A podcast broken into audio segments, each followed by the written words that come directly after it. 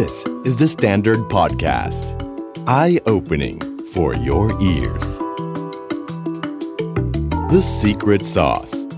Mentoring. สวัสดีครับ ผมเคนนักครินทร์และนี่คือ The Secret Sauce Mentoring ซีรีส์ที่เราจะชวนผู้บริหารระดับประเทศ มาให้คำปรึกษาแบบ Exclusive สวัสดีครับ นี่คือรายการ The Secret Sauce ผมต้องแนะนำตัวแบบนี้เพราะว่าวันนี้พิเศษจริง ๆ นะครับ ผมอยู่ที่บ้านคุณเสถียรเศรษฐสิทธิ์ประธานกรรมการของบริษัทคาราบาวกรุ๊ปจำกัดมหาชน มาที่บ้านไม่ได้มาคนเดียวครับ วันนี้พาเพื่อนๆ พี่ๆ น้องๆ มาอีก 3 คนมานั่งอยู่ด้วยกันนะครับ ผมคิดว่าตลอดเวลา 2-3 ปีที่ผ่านมา ผมเชื่อว่าคุณผู้ชมก็คงจะรู้สึกนะครับว่า เอออาจจะเบื่อหน้าผมหรือเปล่าเนาะผมถามคำถามอยู่คนเดียว วันนี้เลยรู้สึกว่าถ้าเกิดเรามีมุมมองที่แตกต่างหลากหลาย จากผู้ประกอบการ จากนักธุรกิจหรือคนรุ่นใหม่ ๆ มาช่วยกันถามในสิ่งที่เขาสงสัยจริง ๆ อาจจะได้มุมมองที่แตกต่างมากขึ้น ซึ่งโชคดีมากครับที่คุณเสถียรก็เปิดบ้านต้อนรับจริง ๆ ซึ่งปกติไม่ได้เปิดบ้านกันบ่อยๆ แล้วก็วันนี้เราอยู่กับคุณเสถียรแล้วก็เพื่อนๆของผมอีก 3 คน สวัสดีทุกท่านครับสวัสดีครับครับให้แต่ละท่านแนะนำตัวสักเล็กน้อย อาจจะชื่ออะไรนะครับทำอะไรอยู่ สวัสดีครับอ่าเค้กนะครับเขมนัทปุญญามันนะครับเมื่อก่อนก็เป็นนักร้องทีนี้ก็ยังตอนนี้ยังเป็นอยู่ แต่ว่าอ่าเราก็ จัด priority ใหม่ แล้วก็มาทำร้านเบเกอรี่ ก่อนหน้านี้เราตั้งใจอยากจะขยายสาขา แต่พอเกิดโควิดอะไรต่างๆ ขึ้นเนี่ยมันก็เปลี่ยนความคิดใหม่ก็เลยอยากจะทำเป็นเหมือนกับโรงงานเล็กๆ ที่อยากจะขยายสินค้าไปที่อื่นได้ ซึ่งมันจะคล่องตัวกับการขยายทั้งหน้าร้านไปครับอ่านี่คือพี่เค้กนะครับอะให้ให้คุณเอิญก่อนละกันคุณเอิญแนะนำต่อครับ สวัสดีครับ ผมชื่อเอิญอุกฤษอุณหาเลขกะนะครับเป็น co-founder และ CEO ของสตาร์ทอัพชื่อ Recount นะครับ คือคร่าวๆก็คือเราพยายามเอาเทคโนโลยีเอา Big Data เนี่ยมาช่วยเอ่อเกษตรกรรายย่อยที่เป็นกระดูกสันหลังของชาตินะครับอืมจริงๆแล้วเนี่ยเกษตรกรรายย่อยเนี่ยเหมือนกับ SME เลยอ่าแต่เขากำลังใช้ประสบการณ์ใช้การคาดเดาใช้สิ่งที่บรรพบุรุษถ่ายทอดมาร้อยกว่าปีเนี่ยอืมในการ ทำตรงนี้ ซึ่งบางทีมันควบคุมได้ยาก ควบคุมได้ยากความเสี่ยงสูงครับแล้วก็ risk เยอะมาก แต่พอเรามีเทคโนโลยีมี Data เนี่ยเราครับสามารถทำพยากรณ์อากาศเอาดาวเทียมไปอ๋อช่วยเขาในการมอนิเตอร์แปลง หาตลาดให้เขาผ่าน digital platform เนี่ยครับก็เป็นโอกาสที่เราจะเพิ่มศักยภาพให้เขาโอ้โหน่าสนใจเช่นเดียวกันครับ ไปที่ท่านสุดท้ายคุณชยะครับครับผมคุณชยะจริง ๆ ก็อยู่ที่ที่คาราบาวกรุ๊ปอยู่ใช่แล้ควรับเชิญครับชยะนะครับก็ก็เป็นหัวหน้าทีม X นะครับทีม X เนี่ยมันเป็นการเหมือนกับเป็นหน่วยรบ พิเศษนะครับให้กับคุณเสถียรก็คือรวมตัวของกันกับของของหนุ่มสาว อายุสัก 30ถึง35 แล้วก็นี่คือนักรบเหรอเอ่อนักรบเป็นนักรบพิเศษ แล้วก็จะจะมีประสบการณ์ที่หลากหลายนะครับก็คือมีบางคนก็เป็นฟัน d ม a นเจอร์มาก่อน บางคนก็ทำพวก AR VR อยู่เมืองจีนมา 10 ปี แล้วเราก็ดึงเข้ามา อะไรอย่างเงี้ยนะครับมีมีมีมีหลากหลายนะครับ แล้วก็เอ่อด้วยจุดประสงค์หลักก็คือว่าเอ่อ มามาช่วยกันขับเคลื่อนองค์กรไปข้างหน้านะครับ คือเราเลือกพยายามเลือกคนที่น่าจะเป็นตัวแทนของอาคุณผู้ชมทุกท่าน แล้วก็เลือกในมุมมองที่น่าจะมีประโยชน์ต่อคำถามนะครับอย่างเช่นของพี่เค้กก็จะเป็นตัวแทน SME ครับนะครับของเอิญเนี่ยจะเป็นตัวแทนสตาร์ทอัพรวมทั้งก็จะมีความลิงก์กับคุณเสถียรตรงที่อยากช่วยชาวบ้านอันนี้ในแง่ของโชห่วย อันนี้ก็เป็นเกษตรกรครับของคุณชยะนี่ก็เป็นเรื่องของคนที่แบบใช้เทคโนโลยี การเงินแต่อยู่ในบริษัทใหญ่ ก็คงจะมีคำถามอะไรอีกหลาย ๆ อย่างเหมือนกันงั้นผมเริ่มต้นบทสนทนาเป็นการเริ่ม topic ของ SME และการจุดเริ่มต้นอ่าได้ครับ มีปัญหาอะไรในการเริ่มต้น หรือว่าว้าวตอนเนี้ยมันมันติดที่อะไรปัญหาใช่ไหมครับ คือเราไม่ได้เป็นคนที่เรียนมาทางด้าน ธุรกิจหรือว่าเทคโนโลยีการเงินอะไรมาโดยตรง เราเป็นนักร้องมาก่อน เปิดร้านแล้วอยากได้เงินวันละหมื่นสองหมื่นอะไรเงี้ย โดยไม่รู้เลยว่าสินค้าตัวเองขายอะขายทั้งร้านยังไม่ได้ห้าพันเลย เป็นถึงขนาดนั้นนะครับ แต่ว่าช่วง 10 ปีที่ผ่านมาที่เราทำอะมันก็เรียนรู้มาเรื่อย แต่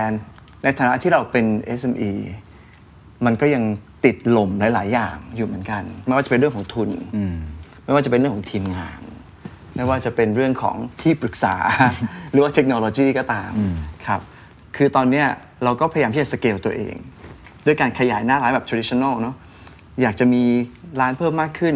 แต่ว่าพอทำมาแล้วเนี่ยเราก็รู้แล้วว่าการที่จะขยายได้อะมันต้องมีระบบที่รองรับ มันต้องมีทีมงานที่สนับสนุน ซึ่งตรงเนี้ยเราอ่อนแออตอนนี้เราก็เลยหันมาพิจารณาเรื่องของการสร้างอ่าโรงงานขนาดย่อม เพื่อที่เราจะได้กระจายสินค้าออกไป แทนที่เราจะขยายหน้าร้านครับครับคุณเสถียรพอจะมีมุมมองไหมครับเท่าที่ฟังคือผมว่าเป็นปัญหาคลาสสิกของ SME คือครับเริ่มต้นร้านหนึ่งอะพอได้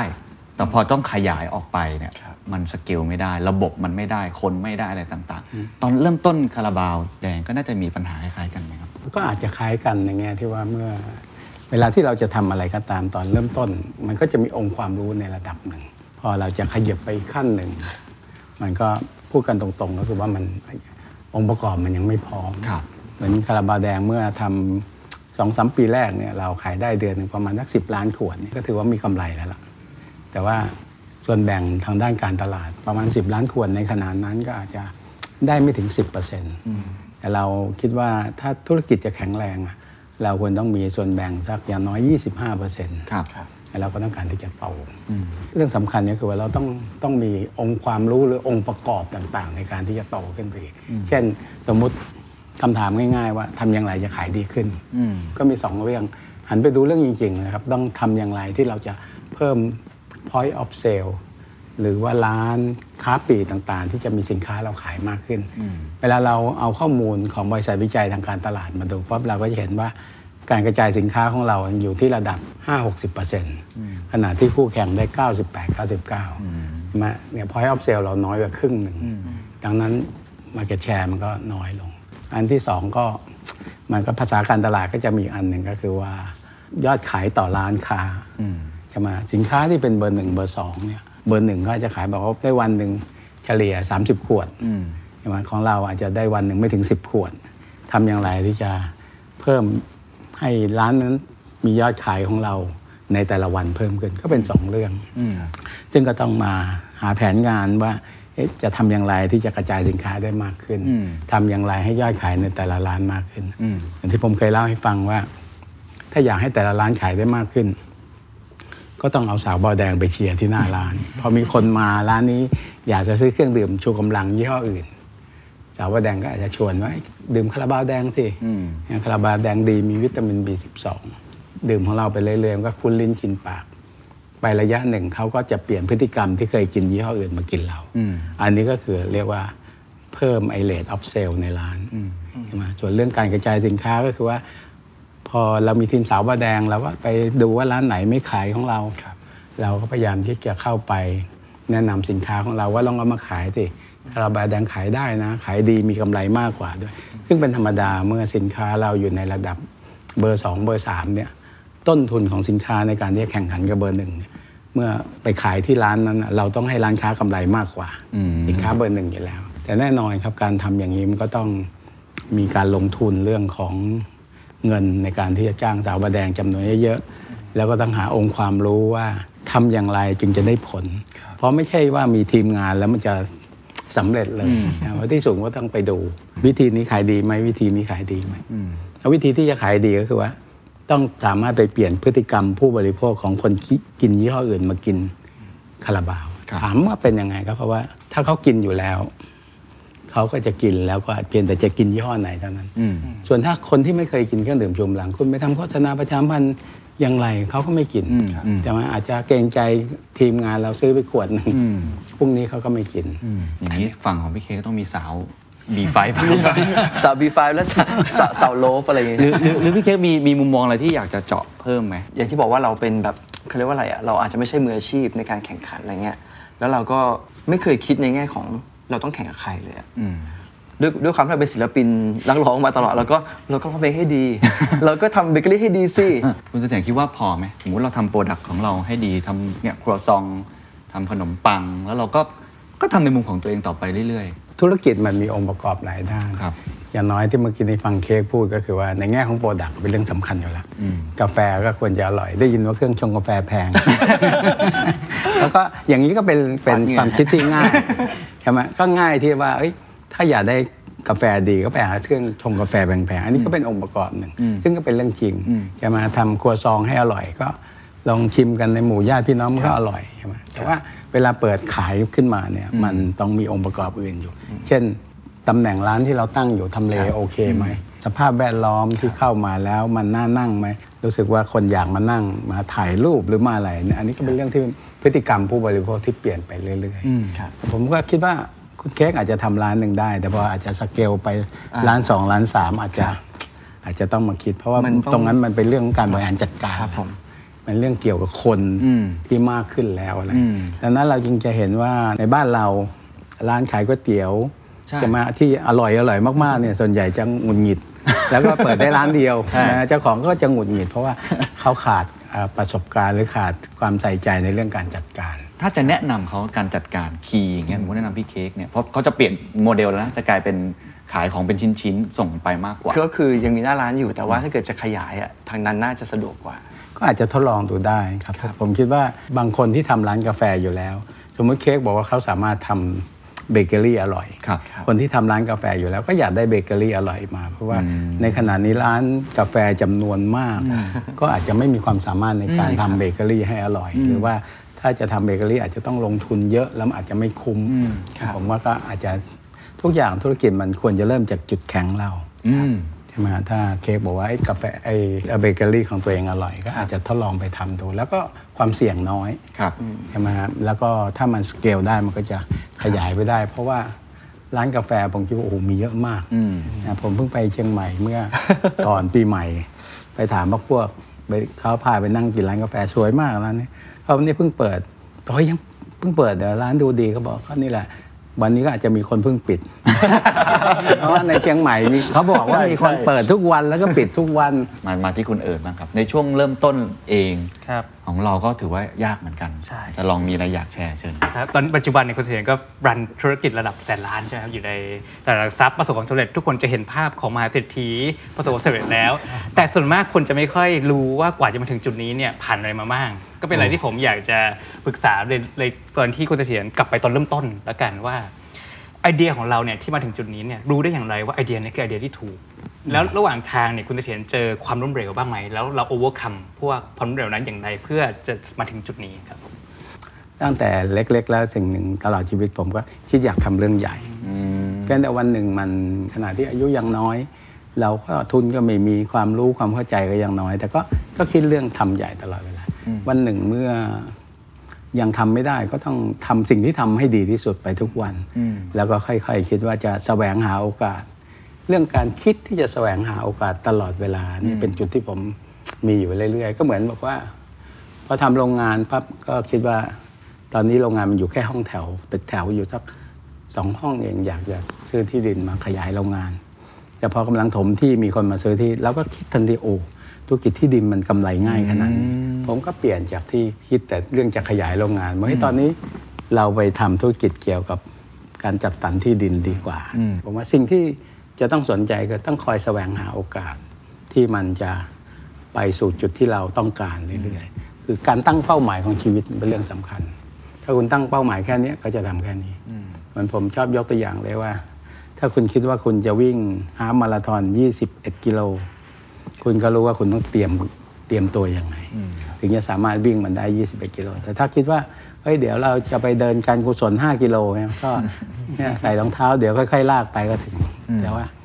อยู่ที่เป้าหมายว่าเราจะทำยังไงอืมเป้าหมายจะเป็นตัวขับเคลื่อนของเราเนินมีอะไรอยากถามครับอยากจะถามเพิ่มเติมนิดนึงนะครับว่าตอนที่เริ่มมาใหม่ๆ10ปีแรกเนี่ยเคยมีจังหวะไหนไหมที่คุณเสถียรรู้สึกว่าจะ give up แล้วรู้สึกว่าโอ้เหนื่อยจริงๆ ไปทำอย่างอื่นดีกว่า แล้วอะไรที่ทำให้คุณเสถียรยังแบบสู้ต่อไป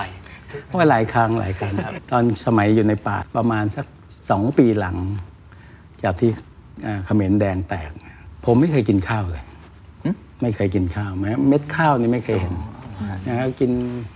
มันสำปะหลังอืมใช่ไหมหรือว่ากินกอย กินข้าวโพด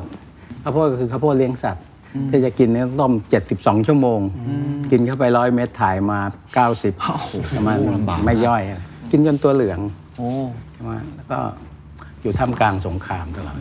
แต่ไม่เคยคิดฆ่าตัวตาย ออกมาข้างนอกเวลาที่ ตอนที่ลำบากเนี่ยมันมีแรงกดดันทางสังคม ครอบครัวญาติพี่น้องอะไรต่างๆ ก็แรงกดดันเหล่านี้มันก็หลายครั้งก็ท้อเหมือนกันเคยคิดฆ่าตัวตายนะแต่ว่าไม่ได้ย้ำคิดย้ำจำแล้วมันเปลี่ยนแล้วรู้สึกว่ามันเหนื่อยมันท้อออืมแล้วก็รู้สึกว่าไม่อยากตื่นมาแล้วเจอกับอะไร เป็นเรื่องธรรมดาผมว่ายามที่เราต้องการจะชนะ ยามที่เราต้องการผลสำเร็จวันนั้นมันยังมาไม่ถึงอะ มันก็เป็นเรื่องที่เครียดเป็นเรื่องที่ไม่ได้เข้าใจได้โดยง่ายอืมแต่อย่างตอนนี้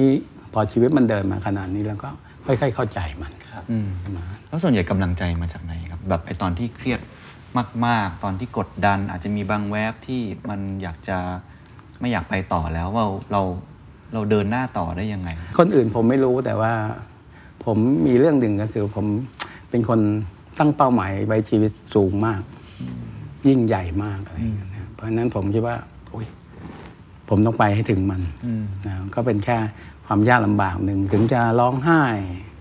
นะนอนร้องไห้หรือว่าถึงจะทุกข์ยังไงก็ตามนะคิดว่าไม่หรอกนะครับเดี๋ยวเราจะผ่านผ่านมันไปได้เรามีเป้าหมายผมอาจจะตั้งเป้าหมายอะไรในชีวิตตั้งแต่เด็ก แล้วก็ทำมันมาได้เรื่อยๆเหมือนที่บอกผมเรียนหนังสือจบป .4 วันหนึ่งผมก็รู้ว่าถ้าคุณจะพ้นจากความจน คุณต้องมีการศึกษา ผมไปทำงานพออายุสักสิบเจ็ดสิบแปดก็เริ่มจะเก็บเงินไปจ่ายค่าเทอมเรียนรัฐเพื่อจะไปสอบเทียบได้ วันแรกที่ผมไปเอ่อเสียเงิน 200 บาทไปโรงเรียนรัฐเพื่อจะกวดวิชาแล้วไปสอบเทียบนั้นนะผมก็ตั้งเป้าจะเข้ามหาวิทยาลัยหกเดือนผมก็สอบได้ปเจ็ดหกเดือนสอบได้มสามแล้วอีกแปดเดือนสอบได้มสองเรียนลำบากสอบเข้ามหาลัยธรรมศาสตร์ได้เพราะ ตั้งเป้าหมายแล้วก็ทำได้สำเร็จงั้นงั้นชีวิตก็จะเป็นมาแบบนี้ว่าเอ้ยเดี๋ยวเราก็ต้องทำได้อืมตอนที่ออกจากป่าเนี่ยผมเคยได้คุยกับคนที่ออกจากป่าหลายคนเหมือนกัน เหมือนเขาจะแบกรับความเจ็บปวด หรือความผิดหวังไว้สูงมากๆเหมือนกัน เป็นอย่างนั้นเหมือนกันไหมแล้วจัดการกับความผิดหวังนั้นยังไงก็เป็นเรื่องจริงครับว่าคนหลายคนที่ออกมาจากป่ามันตอนที่คุณเข้าไปในป่ามันเป็นเรื่องที่ โอ้เป็นการตัดสินใจที่ยิ่งใหญ่มาก เพราะว่า คุณเข้าไปแล้วอาจจะไม่ได้ออกมาเลยก็ได้นะก็เหมือนเพื่อนจำนวนมากที่ครับจำนวนหนึ่งนะไม่ใช่จำนวนมากที่เข้าไปแล้วก็เสียชีวิตอยู่ข้างในแล้วก็เข้าไปโดยอุดมคติโดยอุดมการหวังว่าจะเสียสละเพื่อจะสร้างสังคมที่ดีงามขึ้นมา ในหลาย ๆ เรื่องเมื่อเข้าไปมันไม่ได้เป็นอย่างที่เราคิด เราก็รู้สึกเจ็บป่วยกับเรื่องเหล่านี้นะครับ ก็เพียงแต่ว่า ผมก็อาจจะไม่ยึดติดอะไรมากก็คือว่ารู้ว่ามันแพ้มคือตอนที่ผมรู้อว่าอกมา ผมอาจจะคิดไม่เหมือนคนอื่น ผมรู้ว่าอยู่ต่อไปก็แพ้แล้วบางทีเราก็ต้องยอมรับว่า อันนี้มันฝืนไปไม่ได้ แพ้ก็ยอมแพ้ก็เหมือนกันตรงตรงนี้ก็ได้ความรู้มาเวลาทำธุรกิจ ผมไม่ใช่ทำแล้วประสบความสำเร็จทุกอันหลายเรื่องที่ทำแล้วรู้สึกว่ามันฝืนไปไม่ไหว ก็ยอมแพ้มัน ไปที่คุณชยะบ้างครับ ในมุมชยะที่อยู่ในแวดวงนี้การเงินเคยทำธุรกิจ แล้วก็ไปเรียนเห็นโลกมาเยอะเหมือนกัน พอมาจอยคาราบาวกรุ๊ปน่าจะมีคำถามอะไรที่ที่อยากถามคุณเสถียรเชิญจริงๆ ผมมีคำถามอยู่เยอะเหมือนกันอ่าแล้วก็พยายามจะเลือกคำถามที่เป็นประโยชน์ต่อผู้ชมเยอะที่สุดนะคครัรับบผมก็เลยพยายามใส่หมวกย้อนกลับไปเมื่อสักสิปีก่อนประมาณ 2010 ที่ที่ผมเริ่มต้นทำธุรกิจ เพราะว่าคีย์หลัก ๆ อันหนึ่งคือเรื่องคนอืมคุณเสถียรเริ่มทำธุรกิจเนี่ยก็ ทราบว่ามี business partner เหมือนกัน เราเราเรามองอะไรเราเลือก business partner อย่างไรเหรอครับ ที่มันจะอาจจะ complement กันอย่างไรอะไรยังไง แล้วก็อาจจะขอ lead มานิดนึงด้วยว่าทุกวันเนี่ยเราอาจจะไม่เราไม่ได้เลือก business partner เราจะเลือกยัง talent มาจอยแหละอะก็อยากฟังเหมือนกันว่ามองยังไงล่ะครับ เพราะว่าหลายคนอาจจะอยากทราบนะครับ การเป็นหุ้นส่วนนะครับ เรื่องที่สำคัญก็คือว่าต้องเป็นเรื่องที่มีศรัทธาต่อกัน อืมอย่างผมเป็นหุ้นส่วนแล้วก็ทำธุรกิจกับคนจำนวนมากอืมๆอย่างหนึ่งก็คือว่าในส่วนตัวเราอะคิดว่าเราเป็นเราเรามีอำนาจสูงสุดตรงนั้นน่ะแล้วเราเป็นผู้นำอย่างแรกสุดต้องคิดว่าเราต้องเสียสละเพราะว่าเมื่อเรามีอำนาจมากสุดเนี่ยมันโดยธรรมชาติของเพื่อนร่วมงานหรือหุ้นส่วนน่ะก็กังวลอยู่แล้วว่าเราจะแช่อำนาจที่มีอยู่นี้ช่อฉนเขาอืมจะมาไม่ว่าจะใช่ คำว่าช่อฉนมันทุกเรื่องหรืออาจจะเอาเปรียบงินอืมใช่ไหมเอาเปรียบไม่อาจจะไม่ใช่เรื่องเงินอาจจะเป็นเรื่องนู้นเรื่องนี้อะไรเยอะแยะดังนั้นเรื่องที่ต้องเตือนเราคือต้องเสียสละต้องเหนื่อยมากกว่าคนอื่นอืมแล้วก็มีแนวโน้มที่จะต้องควรจะยอมรับที่จะได้น้อยกว่าคนอื่นเหรอฮะครับ เพราะว่ามันไม่ใช่เป็นเรื่องง่ายที่เราจะบอกว่าให้คุณได้แค่นี้พอ อืมใช่ไหมเราอะรู้สึกว่าคุณได้แค่นี้โอเคแล้วแต่เขาไม่รู้สึกอย่างนั้นอืมใช่ไหมมันเป็นเรื่องที่เราต้องรู้สึกว่า เขาอะรู้สึกว่าเขาได้มากเกินกว่าที่เขาคาดหวังอืมผมว่าคุณเอิญน่าจะมีคำถามมุมนี้ไหมผมว่าเพราะว่าสตาร์ทอัพนี่ปัญหาร้อยละเก้าสิบมาจาก founder ทะเลาะกันนะใช่ครับ ใช่ครับ ก็เลยอยากจะถามเพิ่มเติมแบบที่คุณเคนเกริ่นมาว่าทำอย่างไรที่เราจะไม่ทะเลาะกับ founder แล้วถ้ามีปัญหาที่เกิดทะเลาะกันเนี่ย เราจะ manage มันยังไง ผมว่าคุณเสถียรต้องเคยบ้างแหละก็เป็นเรื่องที่ต้องกล้าพูดกันอย่างเปิดเผยครับแล้วก็ตรงไปตรงมาที่จะบอกว่า เราอาจจะเห็นไม่ตรงกัน แต่ว่าสิ่งที่ผมเอ่อเห็นว่าควรจะเป็นอย่างนี้เนี่ยผมคิดว่าเป็นประโยชน์ต่อองค์กรอืมซึ่งคุณอาจจะไม่เห็นด้วยก็ได้อืมแต่วันนี้ผมเป็นผู้นำผมต้องตัดสินใจ คือต้องเอายึดว่าผลประโยชน์ขององค์กรเป็นหลักครับก่อน ถ้าเรายึดเรื่องผลประโยชน์ขององค์กรขณะเดียวกันหลังจากที่เราตัดสินใจไปแล้วก็กลับมาทบทวนได้อืมแต่เราไม่ควรจะถกเถียงกันว่าจะซ้ายหรือจะขวาเลยไม่ได้ไปไหนอะไรอย่างเงี้ยเสริมนิดนึงเพราะว่าหลังจากได้ ทำงานร่วมกับคุณเสถียรมาช่วงหนึ่งผมว่าสิ่งหนึ่งที่มันอาจจะทำให้เกิดปัญหาน้อยลงได้เนี่ยคือการที่เรา transparent ตลอดเวลา คือถ้าเกิดเรายึดประโยชน์ของขององค์กรเป็นหลัก และ transparent ตลอดเวลานะมันจะไม่มีแบบแบบรู้ตอนหลังนะครับใช่ไหมครับฉะนันนะคนจะรู้ตั้งแต่ช่วงแรกแล้วว่าเราเรากำลังจะเลี้ยวซ้ายอย่างเงี้ยเราบอกตั้งแต่ต้นแล้วว่าเราจะเลี้ยวซ้าย แล้วก็ as time มันผ่านไปอย่างเงี้ยครับพอพอเป็นอย่างเงี้ยผมว่า โอกาสที่มันจะมี conflict เนี่ยมันมันมันจะน้อยลง เพราะเดี๋ยวเราเป็นคนเปิดเผยจริงๆอะครับก่อนที่เขาจะเลือกเรามาเป็นพาร์ทเนอร์ตั้งแต่ต้นแล้วอะมันก็จะเริ่มเริ่มรู้อยู่แล้วว่าเราเราเป็นคนยังไง แล้วเขายอมรับเราอย่างนั้นได้อยู่แล้วด้วยอะคครัรับบแล้วในในการทำงานร่วมกันคุณเสถียรก็จะเปิดเผยกับคุณโอ้ชยะเพราะว่าตรงไปตรงมามากครับ ใช่ครับใช่ครับคุณคุณเสถียรเป็นคนที่เปิดเผยด้วย แล้วก็ให้โอกาสเปิดเผย แล้วก็ตัดสินใจเร็วอืมทำให้องค์กรสามารถที่จะขับเคลื่อนไปได้ครับค่อนข้าง รวดเร็ว แล้วก็ยืดหยุ่นครับได้ด้วยเมื่อกี้ยังมีอีกคำถามหนึ่งในเรื่องยังอ๋อเรื่องนะเรื่องเรื่องยังไทยเลนครับ การเปลี่ยนแปลงของโลกในวันข้างหน้าเนี่ยเป็นเรื่องที่เราคาดคะเนแทบไม่ได้เลยว่ามันจะเปลี่ยนแปลงไปอย่างไร แต่เราคาดคะเนได้แน่ๆคือว่ามันจะเปลี่ยนแปลงรวดเร็วมาก และเปลี่ยนแปลงไปอย่างชนิดที่เราคาดไม่ถึง เหมือนที่คนพูดว่าในรอบจากสามสิบปีที่ผ่านมาอาจจะเปลี่ยนแปลง มากกว่าโลก 1,000 ปีที่แล้ว แล้วผมคิดว่าข้างหน้าจากนี้ไป โลกก็จะยิ่งเปลี่ยนแปลงได้เร็ว มายิ่งขึ้น ทั้งหมดเป็นเพราะว่าเทคโนโลยีมันทำให้ให้โลกมันเปลี่ยน เทคโนโลยีมันจะทำให้พฤติกรรมของคนเปลี่ยน เมื่อพฤติกรรมของคนเปลี่ยนคนคือคนที่จะมีดำเนินชีวิตอยู่ในโลกนี้ พฤติกรรมต่างๆ มันก็จะเปลี่ยนไป ด้วยแนวคิดอย่างนี้ผมคิดว่าเราต้องหาคนรุ่นใหม่ ๆ ที่พร้อมที่จะไปกับ การเปลี่ยนแปลงของโลกในวันข้างหน้า เมื่อจะเอาคนเหล่านี้เข้ามาทำในองค์กร ผมก็คิดว่าองค์กรที่ดีมันควรเป็นองค์กรที่มีความยืดหยุ่น สามารถที่จะรองรับการเปลี่ยนแปลงที่รวดเร็ว และการเปลี่ยนแปลงที่มากมายมหาศาลเหล่านั้นได้นะครับผมว่างั้นการที่เราจะสร้างองค์กรอย่างนี้ยมันต้องเป็นคนรุ่นใหม่ๆ ซึ่งมีพื้นความรู้ที่เข้าใจเรื่องเรื่องโลกในวันข้างหน้า มีพื้นความรู้พื้นฐานที่จะเรียนรู้เรื่องใหม่ ๆ ตลอดเวลา ในบริษัทนี้อย่างที่บอกเขาจะพูดกันว่าพอใครอายุ 40นี่รู้สึกว่ามาสมัครงานที่นี่ยากแล้วนะคนที่สักอายุ 40 ขึ้นไปแล้วนะครับเขาเคยทำงานมาอย่างน้อยก็ระยะสักสิบกว่า 20 ปีไอ้สิบกว่า 20 ปี ยิ่งบางคนทำงานอยู่ที่เดียวหรือสองที่เนี่ยเขาก็จะมีความรู้เรื่องเมื่อวานนี้เยอะมากเลยที่เขาเคยทำที่นั่น แต่พอมาอยู่กับเราเรากำลังจะทำเรื่องของวันพรุ่งนี้อืมดังนั้นพอเขาอายุมาก ในตำแหน่งที่เขามาอยู่กับเราก็จะอยู่ในระดับที่สูงดังนั้นเขาก็จะเอาไอ้ความรู้ที่เขามีทั้งหมดน่ะมาใช้กับเราใช่ไหมจากที่นี่ก็คือว่าไม่อะมาเรากำลังทำเรื่องพวกนี้ไปช่วยกันดูก่อนพรุ่งนี้มันมีเรื่องอะไรต้องทำอืมอืมไม่มีสูตรสำเร็จอย่างนั้นอืมแล้วคนรุ่นใหม่แบบไหนที่คุณเสถียรมอง หรืออย่างยกตัวอย่างคุณชยะเนี่ยเราทำไมเราชอบคุณชยะอะไรเห็นอะไรเขาผมไม่ได้ชอบเขามากไม่แน่ใจเหมือนกัน จริงๆก็คือว่าผมผมเลือกคนก็ก็ต้องมีพื้นฐานการศึกษาที่ดี คือพูดอย่างนี้ไม่ได้หมายความว่าคนมีพื้นฐานการศึกษาไม่ดีแล้วจะไม่เก่งอืมเพียงแต่อย่างน้อยคนที่เรียนหนังสือดีเนี่ยแปลว่าตอนเรียนต้องขยันและมีความรับผิดชอบอืมอืมต่อมาก็ความที่ผมคิดว่าเรากำลังทำเรื่องของวันพรุ่งนี้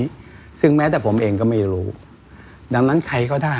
ที่มีความรับผิดชอบดี มีคนความขยันขันแข็ง แบ็กกราวคุณเป็นอะไรก็ได้ แล้วมาเรียนรู้เรื่องพวกนี้ด้วยกัน อืมแต่ละท่านมีคำถามเพิ่มเติมเรื่องคนอะไรอีกไหมครับจริงๆแล้วอยากจะถามเรื่องคนนะครับ เพราะในฐานะที่เป็น founder ของสตาร์ทอัพเนี่ยผมมองว่าคนเนี่ยสำคัญที่สุด ครับ ก็เลยอยากจะถามคุณเสถียรว่าเราเซต culture ในองค์กรอย่างไร ที่จะดึงศักยภาพของคนเก่งๆ คนรุ่นใหม่ แต่อาจจะขาดประสบการณ์เนี่ยที่สามารถทำงานด้วยกันเพื่อจะช่วยองค์กรในการ achieve goal ขององค์กรได้ครับ นี่ก็เป็นเรื่องสำคัญครับเพราะว่าเวลาที่ทำธุรกิจใหม่ๆทำไมก่อนเรา พอได้ยินว่าไอ้เรื่อง culture หรือเรื่อง core value เรื่องอะไรโอ้ยมันจะเป็นไปได้ยังไง มันอยู่กันไม่กี่คนนะแล้วก็ธุรกิจก็เพิ่งเริ่มทำกันใหม่ๆ แล้วก็ไม่รู้ว่าไอ้ไอ้ core value ของเรามันคืออะไร แต่พอทำงานไปเรื่อยๆนะเราก็เริ่มเรียนรู้สังเกตจากเราว่าเราชอบคนแบบไหนมาทำงานกับเรา หรือเราชอบพนักงานที่ทำงานแบบไหน อันนั้นแหละคอ value ของเราจะมาอย่างที่คาราบาว คนคาราบาว จะต้องเป็นคนรู้แจ้งทำจริงพ อองค์กรมันใหญ่ขึ้นปั๊บเนี่ยมันก็จะมีหัวหน้า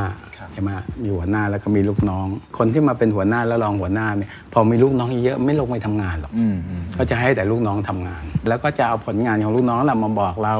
ว่าเป็นอย่างงู้นอย่างนี้พอเราซักไซส์ไล่เรียงก็ไปต่อไม่เป็น เพราะไม่ได้ทำงานไม่ไม่แหนอ่อน มือไม่เปื้อนอืมถ้าคุณอยากเป็นคนรู้แจ้งคุณต้องลงไปทำจริง แล้วเมื่อคุณทำจริงคุณจะรู้แจ้งอืมนะต่อมาเมื่อ งานมันขยายตัวขึ้น เราก็เริ่มรู้ว่าแค่รู้แจ้งทำจริงมันไม่พอ เพราะงานมันมากขึ้นขยายตัวมากขึ้นเนี่ยคุณต้องเรียนรู้เรื่องหนึ่งว่า สิ่งที่คุณนำมาพูดให้ฟังนั้นนะมันเป็นข้อเท็จจริงจริง ๆ หรือเปล่า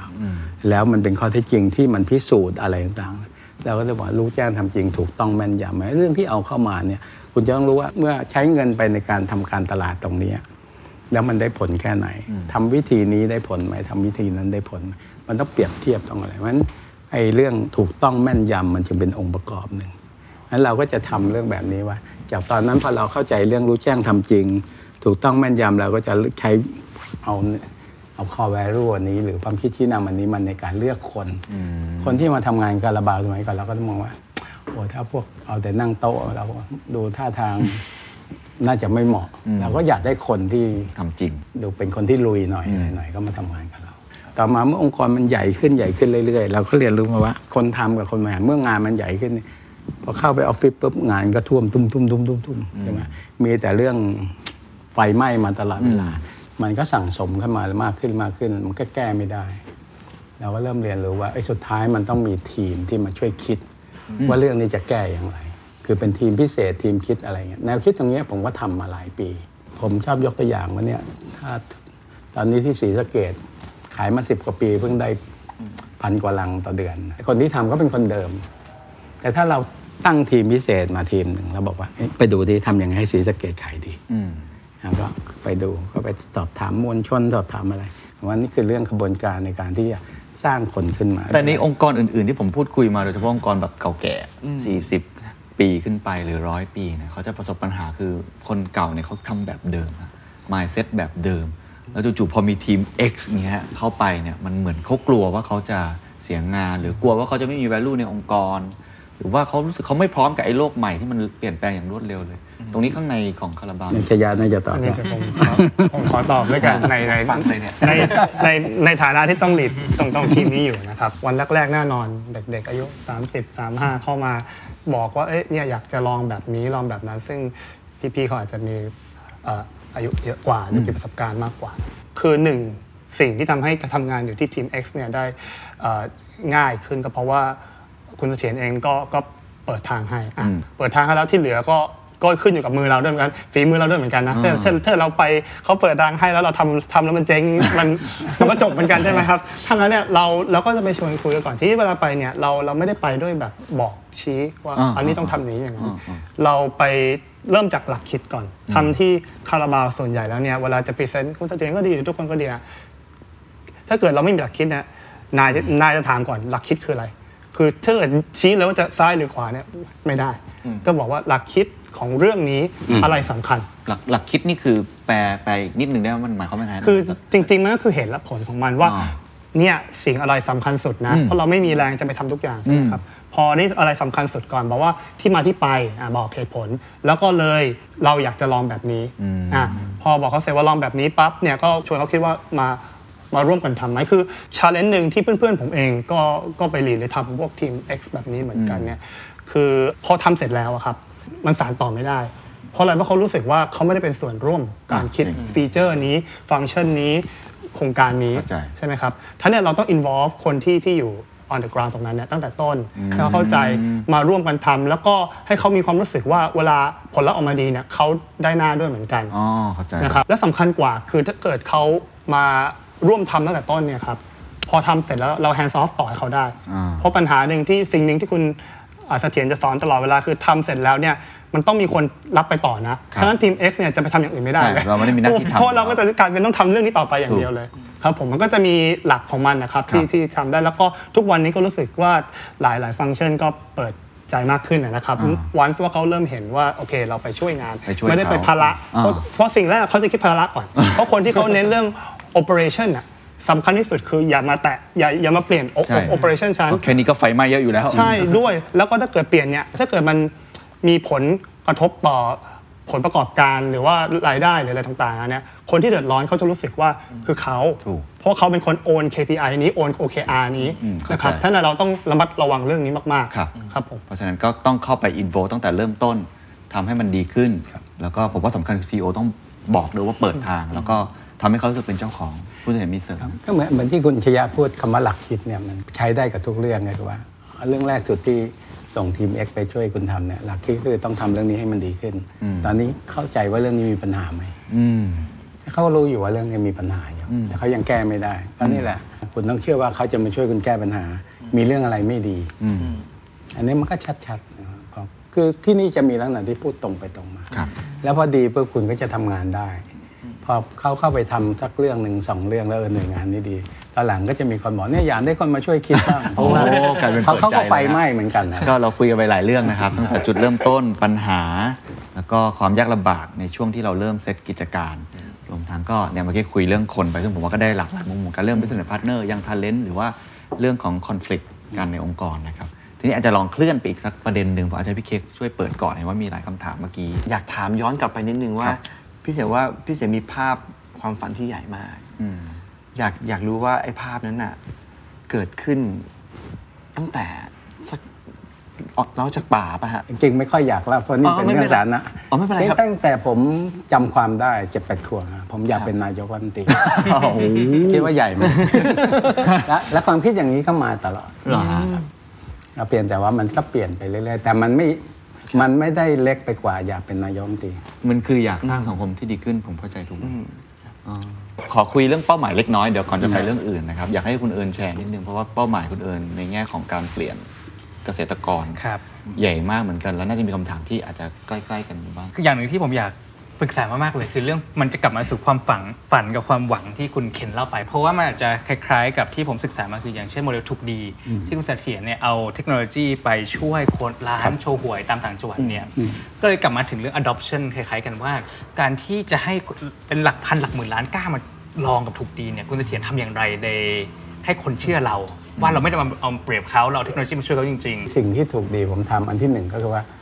ก่อนที่จะไปหาชาวบ้าน ผมทดลองก่อนนะครับสักปีหนึ่งแล้วดูว่าโมเดลแบบเนี้ยมันเป็นไปได้ไหมเป็นไปได้คืออันที่หนึ่งมียอดขายในต่อวันที่เราคิดว่าทำให้เขาร้านโชว์หวยจะอยู่ได้ อันที่สองด้วยยอดขายขนาดนั้นน่ะเรารู้ว่ากำไรจะมีรายได้ประมาณเท่าไหร่เช่น เราก็ประเมินว่าชาวบ้านเนี่ยถ้าเขามีรายได้เดือนหนึ่งห้าหกหมื่นบาทขึ้นไปนะ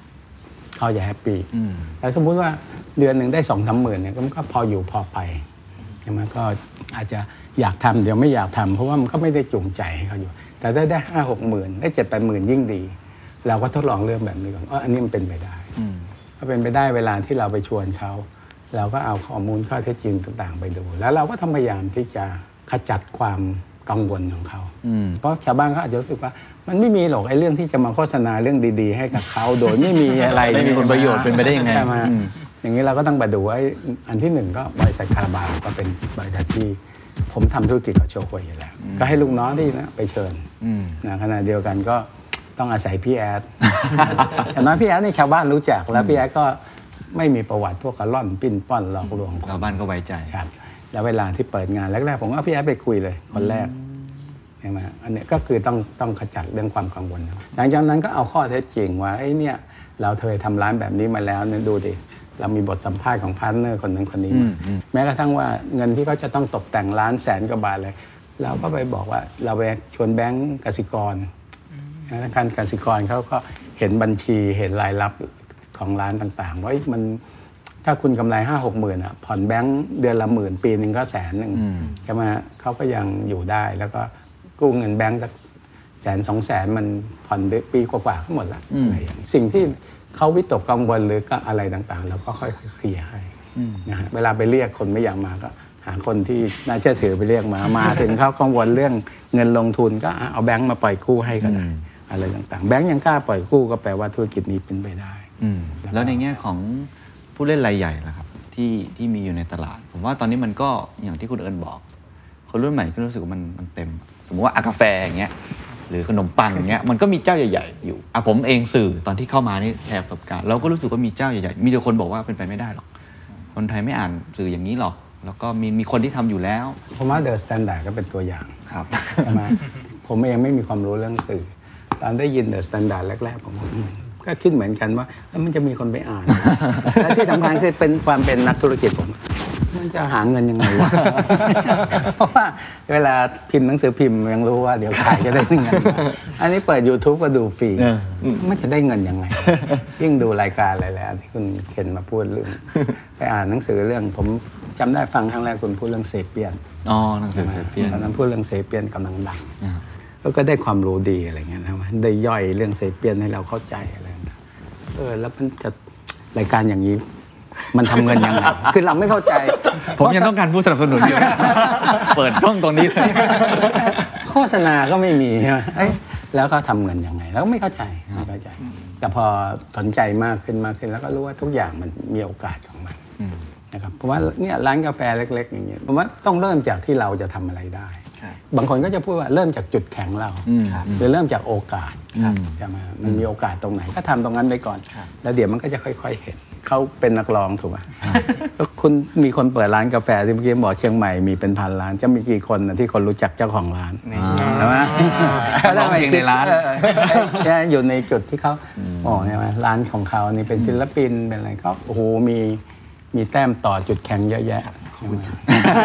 แล้วระหว่างทางอะครับ สมมติว่าเราอะเราเริ่มมีจุดแข็งขึ้นเราของเราแล้ว เราสร้างได้แล้ว แต่ผมเชื่อว่าก็คนที่เขาอยู่มาก่อนเนาะบางทีเขามองมีคนใหม่มาแล้วอืมไม่หาเป็นพวกก็ M&A ไม่งั้นก็เคลียร์ทิ้งทำยังไงก็ได้ที่ทุบลงไปทุบลงไปด้วยวิธีการต่างๆ ซึ่งบางทีมันก็เป็นในเชิงกลไกการตลาดที่ครับที่ทำได้เงี้ยมีมีโดนบ้างไหมครับหรือว่าทำโอ้โดนแน่นอนโดนแน่นอนธุรกิจที่มันใหญ่ขนาดนี้เรา เมื่อกี้ผมพูดเรื่องเรากำลังทำร้านถูกดี เราก็ตั้งเป้าหมายว่าเราอยากจะในสักห้าปีห้าปีแปดปี เราเชื่อว่าเราน่าจะมีสักห้าหมื่นสาขาโอ้ก็เยอะที่สุดในประเทศเลยนะอ่าแล้วก็ความสำเร็จมันพิสูจน์ได้เร็วคือว่า ถ้าปลายปีนี้ผมตั้งเป้าจะได้ห้าได้ห้าพันจริงๆได้สักสี่พันก็โอเคละอืมใช่ไหมสี่พันกับห้าพันมันไม่ได้แตกต่างแปลว่าไอ้ business model นี้มันไปได้ ดังนั้นมันใหญ่ นี่ความใหญ่ของมันสมมุติว่าวันหนึ่งเอาแค่สามหมื่นสาขาก็ได้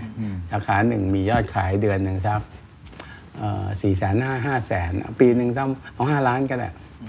ห้าสามสิบห้ามีสามหมื่นสาขาก็แบบมียอดขายหนึ่งแสนห้าหมื่นล้าน เมื่อเราขายมาหนึ่งแสนห้าหมื่นก็แปลว่าคนอื่นต้องขายน้อยลงหนึ่งแสนห้าหมื่นเราไม่ได้สร้างตลาดเพิ่มขึ้นมา เพราะไอ้สิ่งที่เราขายมันก็คือร้านคนอื่นเขาขายอยู่อืมแล้วแน่นอนก็คือเราไปทุบหม้อข้าวเขาอะ นั่นสิครับจะมาไปแย่งชิงเขาก็เป็นเรื่องธรรมดาที่เขาก็ต้องปกป้องอืมก็ต้องกัดฟันนะเลือดเอ่อเลือดกบปากผมเรื่องธรรมดานะอันนี้เป็นมีนัยยะสำคัญนะครับ ตั้งแต่ผมทำคาราบาแดงสักเกือบ 20 ปีที่แล้ว เป็นเรื่องง่ายอยู่แล้วที่ลูกน้องจะมาบอกโอ้ตรงนี้ทำไม่ได้ เพราะคู่แข่งแข็งแรงมากอย่างงู้นอย่างนี้ ถ้าผมอยู่ในที่ประชุมมาว่าอ้าวเอาไม่ต้องเรื่องคู่แข่งพูดนิดเดียวก็พอเอาพูดเรื่องเราเราแล้วจะทำยังไงตรงนั้นอืมเพ ราะคู่แข่งทำยังไงเราก็ไปห้ามเขาไม่ได้อืมใช่ไหมแล้วเราก็อย่ามาพูดเรื่องคู่แข่งจนกระทั่งมาขู่กลัวกันเองอืมจะมากลายเป็นโอ้โหรู้เรื่องคู่แข่งดีมากเลยมีเป่าลมแล้วตัวคู่แข่งมันพองกว่าความเป็นจริงอีกว่าเพราะคู่แข่งยิ่งพองก็แปลว่าตัวเขาอะ ยิ่งยิ่งเอ่อมีความบกพร่องน้อย เพราะว่าที่ทำตรงนั้นไม่สำเร็จยอดขายไม่ดี เป็นเพราะว่าคู่แข่งมันเก่งอืมจริงใช่ไหมเราต้องบอกว่าเรื่องนี้ไม่ต้องมาพูดอืมเอาว่าเราจะทำยังไงใช่ไหมแล้วเราก็ต้องชนะ ถ้าจะอยู่ตรงนี้คุณต้องเชื่อว่าเราจะชนะ คือทุกครั้งมันมีโอกาสครับนะคู่แข่งก็เป็นเรื่องหนึ่งที่เราต้องยอมรับว่า ถ้าเราทำธุรกิจที่ไม่มีคู่แข่งอะมันจะเป็นไปได้ยังไงอืมแล้วเราต้องการชนะท่ามกลางมีคู่แข่ง เราถึงจะชนะอย่างแข็งแรง อืม แล้วถ้ามองกลับกันล่ะครับ ตอนนี้คาราบาวแดงก็ถือว่าเป็นผู้เล่นรายใหญ่แล้วนะฮะถูกไหมฮะในไปในตลาดไหนก็ใหญ่ครับนะก็จะมีผู้เล่นรายใหม่ ๆ เข้ามาผมเชื่อว่าก็จะมีแหละคนที่คิดอยากทำอะไรที่ที่เข้ามากินมาเก็ตแชร์มีครับบทบาทนี้เราต้องคิดเปลี่ยนไปไหมครับจริงๆผมไม่ค่อยในองค์กรผมไม่ค่อยให้ความสำคัญกับเรื่องพวกนี้มากอืมผมพอเห็นเรื่องอย่างเงี้ยผมก็จะใส่ใจอืมนะผมใส่ใจแล้วเข้าใจมัน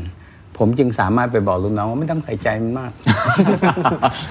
อันนี้เป็นเรื่องสำคัญเพราะเราใส่ใจและเข้าใจออเราใส่ใจแล้วแต่เราต้องไม่บอกเขาว่าเว้ยเรื่องนี้เราคิดมาหมดแล้วเพราะมันก็จะเป็นการอวดรู้จนเกินไป หรือว่าแม้กระทั่งเป็นเรื่องที่มันไปปิดปากเขาถ้าเราปล่อยให้องค์กรเอาเรื่องคู่แข่งมาพูดจนกระทั่งอืมอืม เป็นเรื่องใหญ่โตัวก็เลยไม่ได้พูดเรื่องของเรา อืมใช่ไหมฮะมันมันมันไม่มีมองมุมในก็ไม่มีประโยชน์ ครับงั้น รู้จักตัวเองดีกว่า ไปรู้จักคู่แข่งเยอะกว่านะครับอะมีท่านไหนมีคำถามเพิ่มเติมไหมครับ อาจจะเป็นคำถามส่วนตัวก็ได้นะครับ ว่าคุณเอิญกำลังทำอะไรอยู่ อาจจะเล่าให้ฟัง แล้วก็มีปัญหาติดตรงไหนพี่เค้กก็เห็นบอกว่ามีแนวโน้มจะลงทุนใช่เครื่องจักรอะไรอย่างงี้ใช่ไหมครับใช่ครับอาจจะปรึกษาได้เพราะว่าจริงๆมันมีเครื่องจักรของเราส่วนหนึงนะเพราะเราเราทำผลิตเบเกอรี่อยู่แล้วอะครับอืมแล้วเราก็เลยคิดว่าเฮ้ยถ้าเกิดเราทำให้มันมาตรฐานขึ้น จะได้ขยายตลาดได้มากขึ้นอ่า น่าจะดีกว่าไหมที่ดีที่สุดก็คือว่าแต่ละแต่ละร้านที่เขาอยากจะให้เราทำให้อะเขาอยากได้สเปค เฉพาะร้านเขาอืมทีนี้เนี่ยถ้าเกิดเราทำนี้ให้กับทุกร้านเนี่ยเราไม่ไหวอะก็เลยคิดว่าทำสินค้าของเราแล้วก็จ่ายน่าจะน่าจะสะดวกกว่าอะไรเงี้ยครับถูกแต่เรื่องมันก็อาจจะต้องค่อยๆมาปรับเข้ากับตัวเราอืมใช่ เวลาเริ่มต้นนะครับ ผมคิดว่าเริ่มต้นจากสิ่งที่เรามีและเข้าใจครับอาจจะ ยังไม่ต้องเริ่มต้นจากสิ่งที่ต้องให้มันลีนที่สุด หรือให้มันมัน efficiency มากที่สุดเหตุผลก็คือว่าบางทีเครื่องแค่เนี้ยเรายังขายไม่หมดเพราะฉะนั้นทำให้มันขายหมดก่อนอืมอืมนะฮะหลังจากขายหมดไปแล้ว ตอนก่อนที่ผมจะใช้เครื่องจักรที่มีความเร็วพันสองพันสามเนี่ยพันสองร้อยพันสามร้อยขวด หรือกระป๋องต่อนนาทีเนี่ยผมก็ใช้สามร้อยมาก่อนใช่ไหมก็เริ่มจาก300พอเรามีกำกำลังซื้อให้มีกำลังการผลิตมากขึ้น เราก็ไปซื้อ เอ่อเครื่องจักรที่มีความเร็ว เพราะว่าพอประเมินปั๊บต้นทุนมันจะถูกกว่า แต่ก็เริ่มต้นจากที่เป็นจริง เพราะว่าบางทีคนจำนวนมาก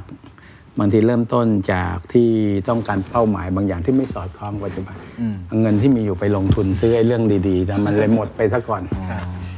ต้อง optimize ไอสิ่งที่มีให้เต็มที่ก่อนแล้วเดี๋ยวค่อยพิจารณาอย่างอื่นต่อ แล้วความสำเร็จหน้าตาของคุณเสถียรเป็นไงครับเป็นเรื่องที่เรา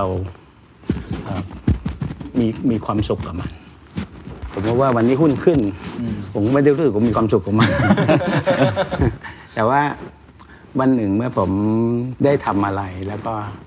เห็นรอยยิ้ม แล้วก็เห็นแววตาของผู้คนเหล่านั้นมีความสุข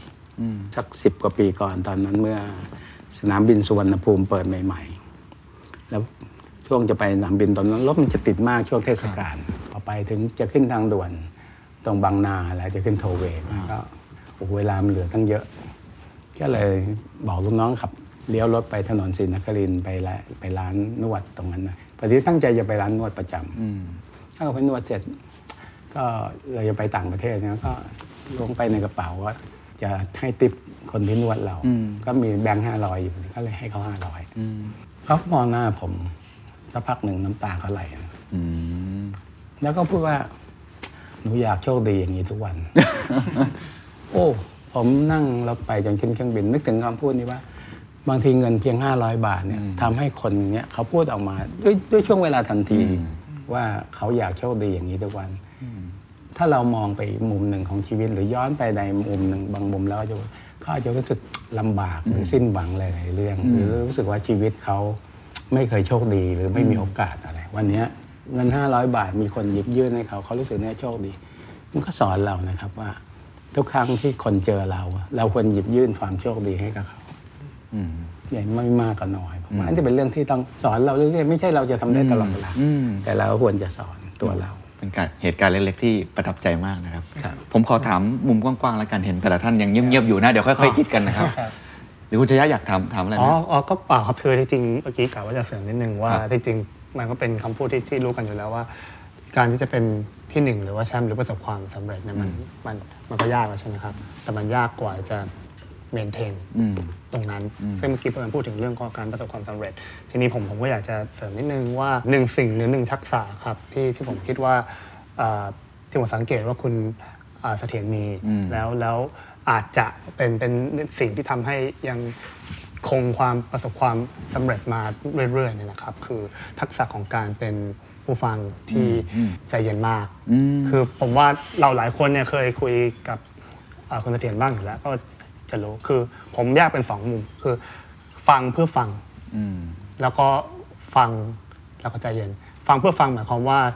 เอ่อหลายครั้งอะครับเราบางทีเราคุยกันอย่างเงี้ยใช่ไหมครับ พออีกฝ่ายหนึ่งพูดมาแล้วเนี่ยพูดไปครึ่งประโยคเราเริ่มคิดแล้วอืมอืมว่าเราจะตอบอะไรอืมอืมนะครับหัวมันจะไปอย่างนี้แล้วซึ่งซึ่งอย่างนั้นมันก็จะ ทำให้เราพลาดสิ่งอื่นๆไปใช่ไหมครับครับอันนั้นแล้วก็ฟังที่ใจเย็นคือผมเห็นหลายครั้งมากจริง ๆ แล้วว่าคือหลายหลายต่อหลายคนนะครับพอเป็นผู้ใหญ่ถูกไหมครับแล้วก็เวลาคุยกับคนที่อายุน้อยกว่าอย่างเช่นพวกเราอย่างเงี้ยแล้วก็มาคุย ผมเชื่อว่าหลายต่อหลายอย่างที่พวกเราพูดอะสัก 80 90เปอร์เซ็นต์อะเป็นสิ่งที่เอ่อ คุณเสียนอาจจะรู้อยู่แล้วรู้รู้อยู่แล้วหรือว่าถ้าเกิดแย่กว่านั้นอีกคือฟังแล้วอาจจะแบบเอ้ยมันไร้สาระหรือเปล่าแบบว่าถามอะไรอย่างนี้อะไรอย่างเงี้ยครับ แต่มันอาจจะมีอีกสักสิบเปอร์เซ็นต์ที่เอ่อคุณเสถียรอาจจะไม่รู้อืมแล้วสิ่งที่ผมสังเกตคือทุกมิ팅เลยครับคุณเสถียรก็จะนั่งมิ팅เนี่ยสมมุติ 90 นาทีเนี่ยก็จะมีสมาธิครบ 90 นาที แล้วก็จะไม่แบบว่าคัดคนก่อน คือพูดพูดอยู่ก็ไม่แทรกไม่อะไรก็ฟังให้เสร็จก่อน ฟังให้เสร็จก่อนแล้วค่อยตอบหรือว่าพูดอะไรเงี้ยครับผมว่าอันนี้ก็อาจจะเป็นอีกหนึ่งสูตรเพราะว่ามันก็ทำให้ไม่พลาดเพราะแน่นอนว่าโลกมันเปลี่ยนแปลงไปตลอดเวลาบางสิ่งบางอย่างที่เราคิดเรารู้เลยบางอย่างมันอาจจะทำให้แบบว่าคุณเสียนสามารถจับเทรนด์อะไรบางอย่างที่มันกำลังเปลี่ยนแปลงไปได้อะไรเงี้ยครับก็ก็เนี่ยอาจจะเป็นหนึ่งเทคนิคหรือทริคหรือเปล่าไม่รู้อันที่นี้จริงไหมครับที่งเป็นไปตามธรรมชาติหรือว่าเราต้องฝึกครับ เป็นความเชื่อผม ผมเชื่อว่า คนที่อยู่กับผมนานๆก็จะได้ยินผมพูดเรื่อยๆว่า ไอ้ความคิดที่ดูมันไม่ดิไม่เข้าท่าเนี่ยนะมันจะนำมาถึงความคิดที่เข้าท่าอืม หรือความคิดที่ดูมันไม่ได้เรื่องเนี่ยสุดท้ายมันมีมุมที่ได้เรื่องของมันตรงนั้น เพียงแต่คนที่พูดอะเขาอาจจะเอ่อเรียบเรียงไม่ดี หรืออาจจะมีข้อมูลหรือมุมมองไม่ครบถ้วน แต่ถ้าเราฟังอย่างพินิจพิเคราะห์เราจะบอกเอ๊ะทำไมพูดแบบนี้วะ อืม แล้วเราก็อ๋อเขาเราพยายามจะเข้าใจว่าอ๋อเขามีเห็นอย่างนี้ แล้วเราก็เข้าไปคุย ถามว่าอ๋อไปเห็นอย่างนี้ก็ นั่นก็แปลว่าเขาเห็นในบางมุมที่คนทั่วไปไม่เห็นนะครับเขาถึงพูดจนกระทั่งมันเอ็กซ์ตรีมไปอีกเรื่องหนึ่งเลยจนกระทั่งเรารู้สึกว่าโอ้ยเป็นความคิดที่ไม่เข้าท่า แต่ถ้าเราตัดสินว่ามันไม่เข้าท่าทั้งหมดเนี่ยก็ไม่ต้องฟังจนจบ เราก็จะไปอ๋อไม่ต้องพูดละอะไรอย่างนี้ใช่ไหมแต่ว่าถ้าเราพยายามฟังแล้วก็พยายามจะอันนี้เป็นความเชื่อของผมนะครับว่าไอ้ความคิดที่ไม่เข้าท่าเนี่ครัยบมันมักจะมีสิ่งที่เข้าท่าอยู่ในนั้นอืมก็เหมือนที่ผมบอกว่า ผมเชื่อเรื่องหนึ่งว่า ความรู้อยู่ที่มวลชน อันนี้เป็นเรื่องที่ก็จะถ่ายทอดอยู่ในองค์กร มาความรู้อยู่ที่มวลชนอืมมาสู่ช่วงท้ายของ conversation ครับ เราคุยกันเรื่องเทคโนโลยีบ้างดีกว่าครับเราทราบว่าจริง ๆ คุณเสถียรก็เชื่อในเรื่องนี้มาก ครับ คือคือส่วนตัวถามจากมุมสตาร์ทอัพแล้วกัน เพราะว่าผมอยากถามว่าในฐานะของการบริหารธุรกิจที่อยู่ในตลาดหลักทรัพย์เนี่ยมองว่าเทคโนโลยีเนี่ยจะมาเป็นส่วนสำคัญในการ drive cost strategy ขนาดไหน เพราะว่าในสื่อเนี่ยเราจะชอบได้ยินคำพูดว่า big data AI machine learning ซึ่งบางครั้งเนี่ยคนอาจจะนึกภาพไม่ออก ว่าการใช้เทคโนโลยีชั้นสูงอย่างเงี้ยมันจะสามสามารถมาช่วยองค์กรอย่างไรบ้าง แล้วอยากถามว่าทางคาราบาวเนี่ยมีแผนหรือว่ามีความคิดอย่างไรในการใช้เทคโนโลยีพวกเนี้ยมาปรับองค์กรให้มี efficiency มากขึ้นครับผมว่าสักปีสองปีมาเนี้นะครับ เราให้ความสำคัญกับเทคโนโลยีมาก ถ้าในบริษัทเราจะพูดเรื่องเรื่อง input สี่เรื่องเรื่องคน เรื่อง process เรื่อง structure และสุดท้ายก็คือเรื่องเทคโนโลยี และโดยส่วนตัวผมก็จะนำเสนอให้ในบริษัททราบว่า ทุกหน่วยงานต้องพยายามหาเทคโนโลยีที่ดีที่สุดมาใช้ โดยส่วนตัวผมเชื่อในอนาคตเนี่ยนะครับเทคโนโลยีโดยเฉพาะอย่างยิ่งที่เราเห็นในพวกดิจิตอลทั้งหลายเนี่ยมันจะพัฒนาไปมากมาย แล้วถ้าเราสามารถที่จะทำเรื่องอะไรก็ตาม แล้วเอาดิจิตอลเทคโนโลยีเนี้ยมาวางเป็นกระดูกสันหลังของการทำเรื่องต่างๆได้ มันจะพัฒนาไปได้ ถ้าเราวางโครงโครงกระดูกสันหลังให้ถูกต่อไปมันจะเป่ากิ่งก้านสาขาไปได้นี่เป็นความเชื่อส่วนตัวผม แล้วเราก็นำมาใช้ บางทีเราอาจจะมองเห็นว่าเอ๊ะไอ้อย่างนี้มันแปลว่าเราจะต้องทำธุรกิจเกี่ยวกับเรื่องเทคเรื่องอะไร จริงๆแล้วเทคโนโลยีต่างๆ มันสามารถปรับมาใช้ได้หลายเรื่อง แม้กระทั่งเรื่องการตลาดเรื่อง CRM เรื่องอะไรต่างๆ คุณชยะน่าจะพูดได้ดีขออนุญาตลองเสริมได้ไหมครับว่าเอามาใช้ยังไงบ้างเขาในกลุ่มของคาราบาวเนี่ยเห็นเรื่องเทคโนโลยีเป็นสิ่งสำคัญอยู่แล้ว จริงๆ เราเคยเนี่ยเราเราเราอยู่ในช่วงปรับทับจัดทับอยู่เนาะกำลังสร้างหน่วยงานที่เป็น centralized group technology อยู่อ่า แต่ก็เท่าที่ดูคร่าวๆ แล้วอย่างน้อยว่าณวินาทีเนี้ก็มีกว่า 300 ชีวิตและที่ที่เป็นที่ทำ tech ที่ทำเทคนะครับโอ้ในกลุ่มของคาราบาวเนี่ยนะครับใหญ่มากนะครับ300เราเองคนทำเพลงเราเองก็ตกใจเหมือนกันตอนที่เราเพิ่งดูกันนะครับ แล้วก็ยกตัวอย่างสักอันหนึ่งในครัการบว่าเราทำอะไร เมื่อกี้นี้คุณเสถียรพูดถึงแบบว่าแบ็กโบนหรือตัวกระดูกสันหลังหนึ่งในนั้นแน่นอนคงไม่มีใครเถียงเรื่องของ CDP หรือ Customer Data Platform มันก็มาเชื่อมต่อ กับเรื่อง CRM นั่นแหละเอ่อ CRM คือ Customer Relationship Management อันนี้พูดถึงเทคโนโลยีที่มา enable ฝั่ง retail ก่อนนะครับ ครับตอนนี้แน่นอนว่า key หลัก ๆ ของฝั่ง retail ก็คือว่าใครที่โดนใจลูกค้าได้มากสุดเนี่ยถูก win ถูกไหมครับใช่แต่ทีนี้เนี่ยมันในเชิงของ marketing อะมันก็มีวิวัฒนาการของมันอยู่ คือเมื่อก่อนเนี้ยเรื่อง marketing เราก็จะมองว่าสมมติเรามีลูกค้าอยู่สักหนึ่งล้านคนนะครับเราก็มองว่า ลูกค้าทั้งหมดเนี่ยเป็นหนึ่งหนึ่งกลุ่มก้อน เรียกว่าลูกค้าล้านคนเขามาใช้ร้านค้าปลีกของเราเนี่ยเราก็จะหาพยายามหาสินค้าอะไรที่มาตอบโจทย์คนรวมๆว่าล้านคนเนี้ยต้องการอะไรเพิ่มใช่ไหมครับครับก็พยายามหามาให้เขาใช่ผ่านไปช่วงหนึ่งมันมันไม่ตอบโจทย์เพราะคนล้านคนมันไม่เหมือนกัน มันเริ่มมีความเฉพาะตัวมากขึ้น ใช่ขั้น marketing แบบที่ 2 หรือผมอาจจะขอเรียกว่าเป็น 2.0 แล้วกันก็คือว่ามันจะเกิดการไปว่าเซกเมนต์ละเริ่มเซกเมนต์แต่เซกเมนต์แบบเดโมกราฟิกหรือ g e o g r a p h i c ใช่ซึ่งก็คืออะอะคุณเห็นเนี้ยอาจจะเป็นเพศชายอะอายุแบบสามสามสามสี่อะไรอย่างเงี้ยแล้วก็อยู่แถวไหน พองี้ปั๊บเนี่ยเราก็จะเริ่มโอเคหาสินค้าหรือ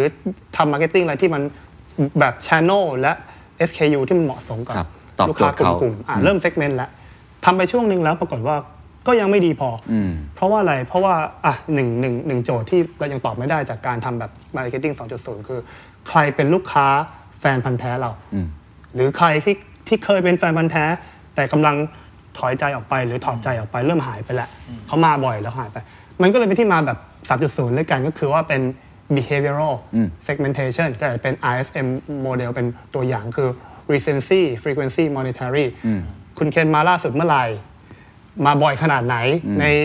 ในหนึ่งเดือนมาบ่อยขนาดไหน แล้ว monetary คือจับจ่ายใช้สอยกับเราขนาดไหน พอมี 3 dimension ตรงเนี้ยเราก็จะรู้แล้ว segment ได้แล้วว่าใครลูกค้าที่เราต้องดูแลมากเป็นพิเศษเป็นพิเศษอะไรอย่างเงี้ยแต่วันเนี้ยวินาทีเนี้ยมันมันเข้าก็เข้ามาสู่อาจจะเรียกว่า 4.0 ก็ได้ก็คือเอ่อเป็น hyper personalization อาจจะเรียกว่าเป็น segment of one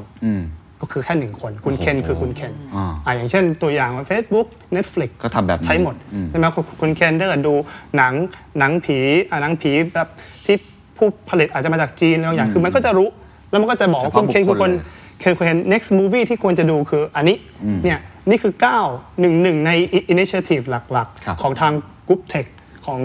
เราเนี่ยที่กำลังทำกันอยู่เพื่อจะ power ของทั้งกลุ่มนะครับ แล้วก็อะอะก็นี่ก็เป็น ตัวอย่างมันถึงในรีเทล CJ มอลอะไรต่างๆ จะเริ่ม คือ engine นี้ถ้าเกิดมขึ้นทำเสร็จเนี่ยใช่ครับเราก็จะเริ่มทำในในแต่ละ BU แล้วก็เมื่อทำเสร็จเนี่ยมันจะ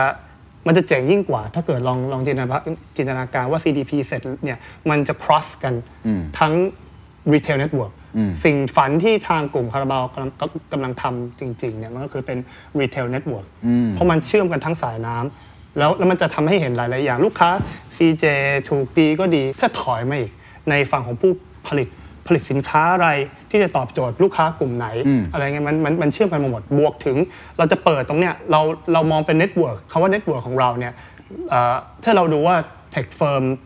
ในแบบว่าซิลิคอน v วล l ย์ที่เติบโตมาถึงทุกวันเนี้ยยุคเนี้ยมันไม่ได้เติบโตมาด้วยตัวเขาเองอย่างเดียว ต้องสร้างอีโค y ิสเต็มต้องให้ plug in พวกแบบว่า developer มัน plug in ได้ใครใช่ plug in ได้ เราเองก็มองเป็นเป็น network ที่อยากเปิดให้ partner ทุกคนมาร่วมกันสร้าง partner หมายความว่าอะไร อาจจะเป็นซัพพลายเออร์นะครับที่ที่ส่งของให้ CJ เอ่อส่งของให้ถูกดีเนี่ยเราอยากจะเชิญชวนให้มาร่วมกันสร้าง network นี้ขึ้นมา เหมือนเราเป็นแพลตฟอร์ม ใช่ หรือว่าจะเป็น นอก industry เดิมเดิมอาจจะเช่น อาจจะเป็นบริการทางการเงิน บริการทางการแพทย์อืมหรืโอกาสว่าใหม่เอ่อสื่อโฆโฆษณาต่างๆครับก็ดีเนี่ยมันจะมีอะไรที่มันมีโมเดลอะไรที่มัน plug in กันได้ เราอยากจะเชิญชวน เพราะว่าเราเรารู้ว่า win-win model ที่ดีสุดอะคือเรามองในทางทางเราเนี่ยมองไปว่าให้ win กันทุกคน มันคืออีโค y ิสเต็มอะไรมันคือใช่ไห ecosystem ใช่ครับอ๋อในเชิงป็นควมฝับที่ริหารอย่างเช่นเอ่อผมทำคาราบาวมาสักครับ18 19ปีสมัยก่อนเราก็แค่ผลิตคาราบาวปุ๊บ แล้วก็เรียงใส่พาเลทแล้วก็ขึ้นรถไปส่งไปขอนแก่นใช่ไหมส่งไปขอนแก่น ส่งไปราชบุรี ส่งไปเชียงใหม่เชียงราย ก็ก็จบแล้วก็เอเจนต์ก็ไปกระจายสินค้าออกไป แต่ในขณะนี้พอเราใช้เทคโนโลยีขึ้นมาปั๊บเนี่ยเราสามารถที่จะรู้ว่าสินค้า 800 ลังเนี้ยนะฮะขึ้นไปเอ่อ20 พาเลทขึ้นไปในในรถคันหนึ่งวิ่งไปส่งที่ขอนแก่นนะครับพอขึ้นไปเพิ่มมันก็อัปโหลดขึ้นไปว่า ไอ้800ลังเนี่ยมันมีลังเลขที่อะไรบ้างขึ้นไป ไปถึงขอนแก่นปั๊บพอลงที่ขอนแก่นปั๊บก็รู้ว่าอันเนี้ยไปถึงขอนแก่นแน่นะครับก็แต่เดิมบางทีขอนแก่นสั่งซื้อนะครับ อาจจะไปลงอยู่แถวสระบุรีก็ได้ เพราะว่าพอเขาอ้างว่าเดี๋ยวเขารถมาขนส่งหาค่ารถให้เขาแล้วเขาไปส่งแค่สระบุรีปั๊บก็ค่าขนส่งเขาหมดเก็บละลังละหกบาทเขาไปขายแถวสระบุรีค่าขนส่งลดเหลือสามบาทเขากำไรลังละสามบาทพอออันนี้อันนี้เรื่องง่าย ๆ ก่อนว่า เนี่ยแต่พอเราทำแบบนี้เป็นอัปโหลดขึ้นไปปุ๊บเราต้องรู้ว่าสินค้าเนี้ยมันไปลงที่ขอนแก่นจริงเพราะมันต้องต้องไปทำเรื่องของการดาวน์โหลดลงที่ตรงนั้น แล้วจากขอนแก่นไอ้แปดร้อยลังอันเนี้ยจะแบะจะขายออกไปที่ไหนครับเราก็ไปสร้างระบบที่จะให้คนไปสแกนต่อว่า อันนี้ไปอยู่บ้านไผ่อันนี้ไปเมืองพล อันนี้ไป อ่าอำเภอกระนวนอะไรต่างๆ ซึ่งก็จะทำให้เรารู้คือเราว่าสามารถ track ได้หมด track ได้เรามีแดชบอร์ดของตัวเองใช่ที่เรา track สามารถที่ได้จะทำให้เรารู้ว่าสินค้าที่เราขายไปขอนแก่น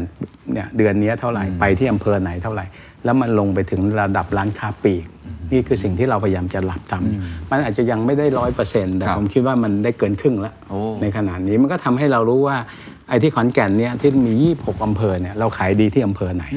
แล้วอำเภอไหนขายไม่ดีเพราะอำเภอขายไม่ดี เราควรจะทำกิจกรรมอย่างไร ที่ทำให้ขายดีอำเภอที่ขายไม่ดีจะทำยังไงอำเภอที่ขายดีจะทำอย่างไรอันนี้ก็ทั้งหมดก็เป็นเรื่องของเทคโนโลยีครับงั้นถ้าเรายังทำงานแบบเดิมแบบ 20 ปีเดิมก็คือว่าผลิตแล้วก็ขายไปใช่ไหมแล้วแต่เอเย่นซับเอเย่นจะแข็งแรงแค่ไหนยังไงแต่นี่พอเราไปเห็นเอาพื้นที่นี้ทำไมขายมันถึงอ๋อเอเย่นเขาไม่มีธุรกิจในอำเภอแถบนี้เลย เพราะว่าคนที่เป็นเอเย่นขายคาราบาวก็อาจจะขายสินค้าอื่นด้วย แต่ว่าเขาไม่มีลูกค้าอยู่ตรงนี้ครับเราอาจจะต้องไปช่วยเปิดลูกค้าในอำเภอนี้ยังไงก็เทคโนโลยีในปัจจุบันมันสามารถทำเรื่องที่แต่เดิม เราคิดว่าทำไม่ได้ตอนนี้ทำได้เกือบทุกเรื่อง ลงทุนเยอะไหมครับเอาเยอะแล้วก็ใช้ใช้ใช้ลงทุนเยอะในแต่ละปีลงทุนเรื่องเหล่านี้เยอะแล้วก็ใช้คนเยอะนะครับใช่เมื่อกี้คุณชียะบอกตอนนี้เรามีคนทำเทคประมาณ 300เนี่ยทั้งกลุ่มแต่ ปีเนี้ยมีเป้าหมายว่าเราจะรับได้รวมแล้วมีมากกว่า 550 ซึ่งไอคนที่ไม่เข้าใจคิดว่าคาราบาวทำเครื่องดื่มชูกำลังมันต้องใช้เทคเยอะขนาดนี้อะไรเงี้ยเพราะว่าทั้งหมดเรากำลังทำเรื่องที่ทั้งหมดคือการวางแพลตฟอร์มของธุรกิจค้าปลีกที่เป็น traditional trade ทั่วประเทศ ซึ่งใหญ่มาก 70 กว่าจังหวัดนะครับแล้วก็ประมาณ 600 กว่าอำเภอมา 7,000 ตำบล 50,000 หมู่บ้านอะไรเนี่ยเป็นเรื่องที่เรา พยายามทำเรื่องพวกนี้ เพื่อจะให้เครือข่ายของเรามันครอบคลุมเรื่องครัพวกนี้ครับ มันคือการวางแพลตฟอร์มของระบบค้าปลีกที่เป็น traditional trade ซึ่งผมคิดว่าเราอาจจะเป็นบริษัทเดียวที่คิดและทำเรื่องนี้อยู่ครับเป็นความฝันที่ใหญ่แล้วก็น่าตื่นเต้น แล้วก็ต้องลงทุนคนลงทุนทุนทรัพย์ เยอะมาก แล้วก็ต้องทำให้มันเกิดขึ้นจริงได้ด้วย ปีหนึ่งหลายพันล้านโอ้โหแต่น่าจะคุ้มค่านะถ้ามันเกิดขึ้นจริงได้นะครับ ผมขอสรุปปิดท้ายแล้วกันนะครับ เราคุยกันหลายเรื่องมากๆ แต่ว่าจริง ๆ หัวใจอย่างหนึ่งที่เรามาในวันนี้คือเราอยากคุยเรื่องคนรุ่นใหม่นะครับแล้วก็ถ้าพูดภาพตามจริง ๆ ที่ผมเชื่อว่าทุกท่านก็คงได้สัมผัสแล้วคุณผู้ฟังทุกคนก็คงสัมผัส แต่คนรุ่นใหม่ไม่ว่าจะรุ่นไหนอยู่ตรงไหนก็ตามทีเขาก็อาจจะมีความรู้สึกบางอย่างกับตัวเองว่าหนึ่งอยากเห็นอนาคตที่ดีขึ้นกว่านี้ของประเทศ อยากเห็นการเปลี่ยนแปลง แล้วก็อาจจะรู้สึกบ้างว่า เอ๊ะทำไมรู้สึกว่าคนที่มาก่อนอาจจะไม่ค่อยฟังเขาบ้าง ในองค์กรในหน่วยงานในระบบการศึกษา หรือในภาพใหญ่เองก็ตามที่เราเห็นปรากฏการณ์ที่เกิดขึ้นในตลอดปี 2 ปีที่ผ่านมา ซึ่งผมว่าเป็นปรากฏการณ์ที่ที่น่าสนใจมากในเรื่องของ generation gap ทั้งหมดนี้คุณเสถียรมีมุมมองต่อคนรุ่นใหม่ยังไงบ้างครับในมุมของตัวเองแล้วจะทำยังไงให้เราเราอยู่ด้วยกันได้ เราทำงานด้วยกันได้ แล้วก็ทำให้สามารถแต่ละคนดึงศักยภาพของตัวเองแล้วพาประเทศเดินหน้าไปได้ อย่างอย่างที่ผมบอกว่าโดยส่วนตัวเนี่ยผมเชื่อ แล้วก็ศรัทธาคนรุ่นใหม่นะครับอันนี้เป็นเรื่องที่เป็นความเชื่อจริง ๆ ว่าผมเชื่อว่าคนรุ่นใหม่เนี่ยมีศักยภาพที่คนรุ่นพวกผมเนี่ยมันไม่มีนะครับ แล้วก็เป็นยุคสมัยของคนรุ่นใหม่นะด้วยด้วยเทคโนโลยีเรื่องอะไร เราเริ่มจะเห็นว่าแม้กระทั่งเรื่องของการอะไรการดิสคัตในปัญหาทางสังคมเลยต่างๆมันมีมุมมองที่ไม่เหมือนกันเลยเพราะภาพจำของคนคนละอย่างใช่ไหม และผมเชื่อว่าโลกที่กำลังเปลี่ยนแปลงไป โดยการผลักดันของเทคโนโลยีเนี่ยคนรุ่นใหม่ เท่านั้นที่จะสามารถที่จะปรับตัวไปกับมันได้ดังนั้นในบริษัทผมจึงพยายามที่จะรับคนรุ่นใหม่เข้ามาทำงานสิ่งหนึ่งที่เวลาที่ผมพูดกับคนรุ่นใหม่ก็คือว่าเฮ้ยคุณมาอยู่ที่นี่นะครับหนึ่งคิดได้ แล้วก็ทำได้แล้วก็ได้ทำบางทีหลายแห่งคุณอาจจะคิดได้แต่ว่าคุณไม่ได้ทำใช่เพราะว่าเขาไม่ได้ให้คุณทำก็ให้คุณแค่ มาทำสิ่งที่เขามอบหมาย แต่ที่นี่คุณสามารถที่จะคิดนะคิดนี้แล้วคิดได้แล้วเราก็ให้คุณทำด้วย แล้วคุณมีโอกาสทำได้เพราะทำไม่ได้เดี๋ยวผมไปช่วยคุณทำอันนี้เป็นเรื่องสำคัญ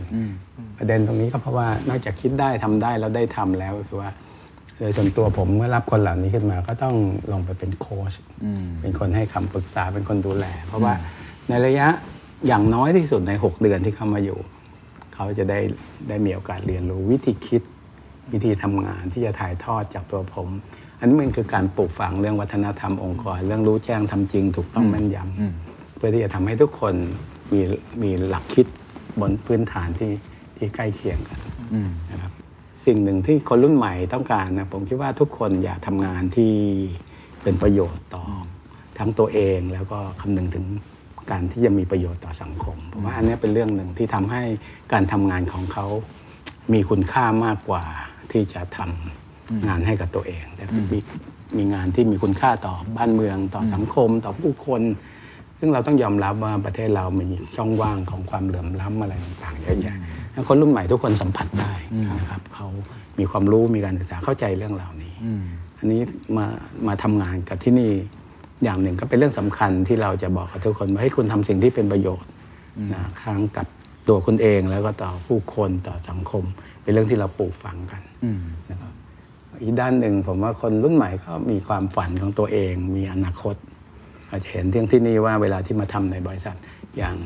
บริษัทที่เราทำทั้งหมดเนี่ยเอ่ออย่างเช่น CJ ครับพอมีแผนจะเข้าตลาดหลักทรัพย์เราก็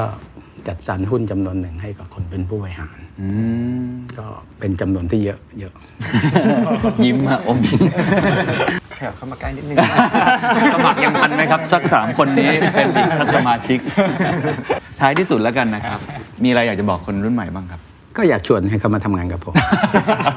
บางพอเวลาพูดก็จะพูดแบบตรงๆ เวลาพูดกับพนักงานว่าหนึ่งนอกจากคุณมาทำงานเอ่อนอกจากจะได้เรียนรู้จากผมแล้ว คุณยังได้เงินเดือน ผมสอนงานแล้วก็จะให้เงินเดือน ครับ แล้วก็ โอกาสที่คุณจะได้ทำงานกับคนที่เป็นเจ้าของบริษัทที่ติดอันดับหนึ่งใน 50 ของตลาดหลักทรัพย์ที่ SET Fifty หรือแม้แต่ในทางส่วนตัวผมติดอันดับคนมีเงินหนึ่งใน50ของฟอปซึ่งขยับให้อีกพูดพูดเรื่องนี้เพื่อจะบอกว่า ถ้าคุณไปดูใน 50 บริษัทเหล่านั้นหรือ 50 รายชื่อของคนตรงนั้น ยากนะครับ ที่คนรุ่นใหม่จะได้มีโอกาสไปทำงานโดยตรงกับคนตรงนั้นครับอันนี้เป็นโอกาส แล้วก็ต้องโฆษณาอย่างนี้เรื่อยเพราะผมอยากได้คนพูดตรงฮะวันนี้ผมว่าเราเห็นภาพชัดนะครับว่า คุณเสถียรนอกจากจะพูดตรงจริง ๆ แล้ว แล้วยังฟังพวกเรา แล้วก็เปิดโอกาสให้เนี่ยคนรุ่นใหม่อย่างพวกเราได้เข้ามาคุย แล้วก็ถามกันแบบเรียกว่าเต็มที่จริง ๆ นะฮะแล้วก็จริง ๆ คิดว่าคงจะมีบทสนทนาอย่างนี้เกิดอีกเรื่อยๆนะครับวันนี้ต้องขอขอบคุณทั้งคุณเค้กนะครับคุณชยะคุณเอิญแล้วก็สำคัญที่สุดขอบคุณคุณเสถียรที่สละเวลาด้วยนะครับขอบคุณครับสวัสดีครับสวัสดีครับสวัสดีครับ The Secret Sauce Mentoring